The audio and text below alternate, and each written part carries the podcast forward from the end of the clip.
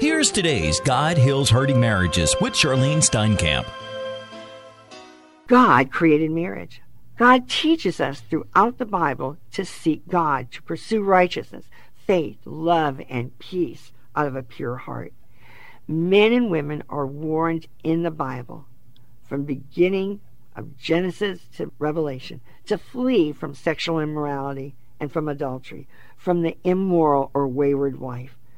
Remember sexual sin is a counterfeit to what God created marriage to be for a husband and a wife. In Genesis chapter 2, verse 20, it says, But for Adam no suitable helper was found.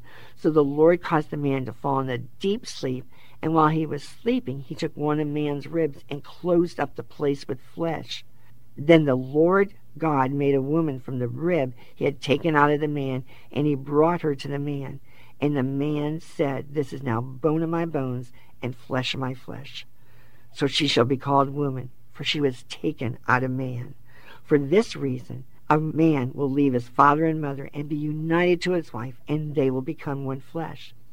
Now, I'm going to read you another scripture in Malachi chapter 2, because I want you to understand that God, your Lord, is acting as a witness between you and your wife of your youth. In Malachi chapter 2, verse 14, God was there at your wedding, and he was standing as a witness between you and your spouse. In chapter 2 of Malachi, the Lord is acting as a witness between you and the wife of your youth because you've broken faith with her, though she is your partner, the wife of your marriage covenant.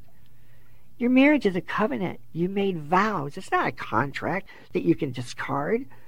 Has not the Lord made them one? It continues to say. In flesh and spirit they are his. And why one? Because he was seeking godly offspring. So guard yourself in your spirit and do not break faith with the wife of your youth. I hate divorce, says the Lord God of Israel. Well, you know, I should have learned after Bob and I were married almost 20 years that God says, I hate divorce. There should be a reason why he hates divorce. He knew the pain it causes his children.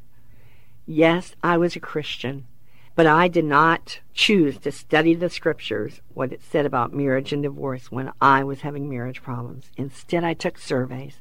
I asked people. I went to the pastors. I went to counselors. I told them my side of the problems. I told them my husband was unfaithful, and they gave me the exception clause. But I did not seek God. I did not listen or obey what He was telling me. God did not leave me, nor did He forsake me. He waited for me to have a crash landing of realization of what divorce is really like. And that's when I found out why God hates divorce. I can remember the nights I would be home with my children in bed. I didn't think I could live. I thought, I'm going to die with this horrible pain that I just feel like my heart is broken in two. After my divorce, I found 1 Corinthians chapter 7, 10 and 11. To the married I give this command, not I, but the Lord. A wife must not separate from her husband. But if she does, she must remain unmarried or else be reconciled to her husband. And a husband must not divorce his wife. In verse 39, it continued on to say, a woman is bound to her husband as long as he lives, but if her husband dies, she is free to marry anyone she wishes, but he must belong to the Lord. God spoke to me so many times after my divorce that he could resurrect, heal, deliver, rebuild, transform my husband and our dead marriage. You've been listening to God Heals Hurting Marriages with Charlyne Steinkamp. You can write the Steinkamps at P.O. Box 10548, Pompano Beach, Florida 33061. The Steinkamps also invite you to visit their website at rejoiceministries.org.